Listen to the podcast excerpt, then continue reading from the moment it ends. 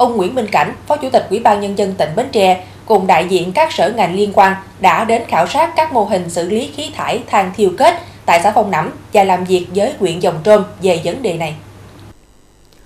Hiện nay trên địa bàn tỉnh Bến Tre có tổng cộng 46 cơ sở sản xuất than thiêu kết, trong đó huyện Dòng Trôm có 41 cơ sở với 395 lò đốt, tập trung chủ yếu tại các xã Thạnh Phú Đông, Phong Nẫm, Hưng Phong, Lương Phú, Lương Hòa, Phước Long.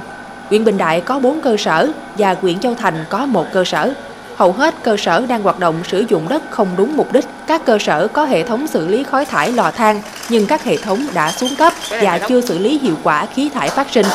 Thực hiện nội dung chỉ đạo tại công văn số 3600 ngày 12 tháng 6 năm 2022 của Ủy ban Nhân dân tỉnh, các địa phương đã quản lý chặt chẽ hoạt động sản xuất than thiêu kết, không để phát sinh cơ sở mới hoặc mở rộng quy mô lò đốt khi không đảm bảo đầy đủ quy định pháp luật về đất đai và bảo vệ môi trường. Trung tâm quan trắc tài nguyên và môi trường hiện đang phối hợp với trường Đại học Tài nguyên và Môi trường thành phố Hồ Chí Minh thử nghiệm mô hình cải tiến xử lý khói than đang triển khai tại cơ sở ông Nguyễn Thành Nam, ấp Cầu Hòa, xã Phong Nắm.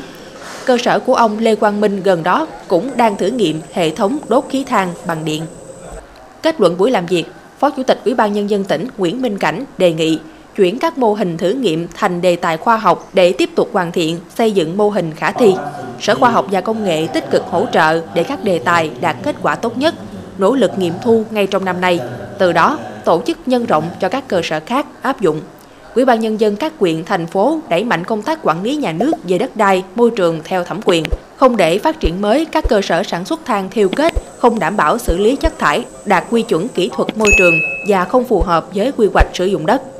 các cơ sở đang hoạt động phải thực hiện biện pháp cần thiết để hạn chế thấp nhất bụi than phát thải ra môi trường. Theo lộ trình, nếu không đáp ứng các yêu cầu quản lý đất đai và môi trường sẽ phải ngừng hoạt động.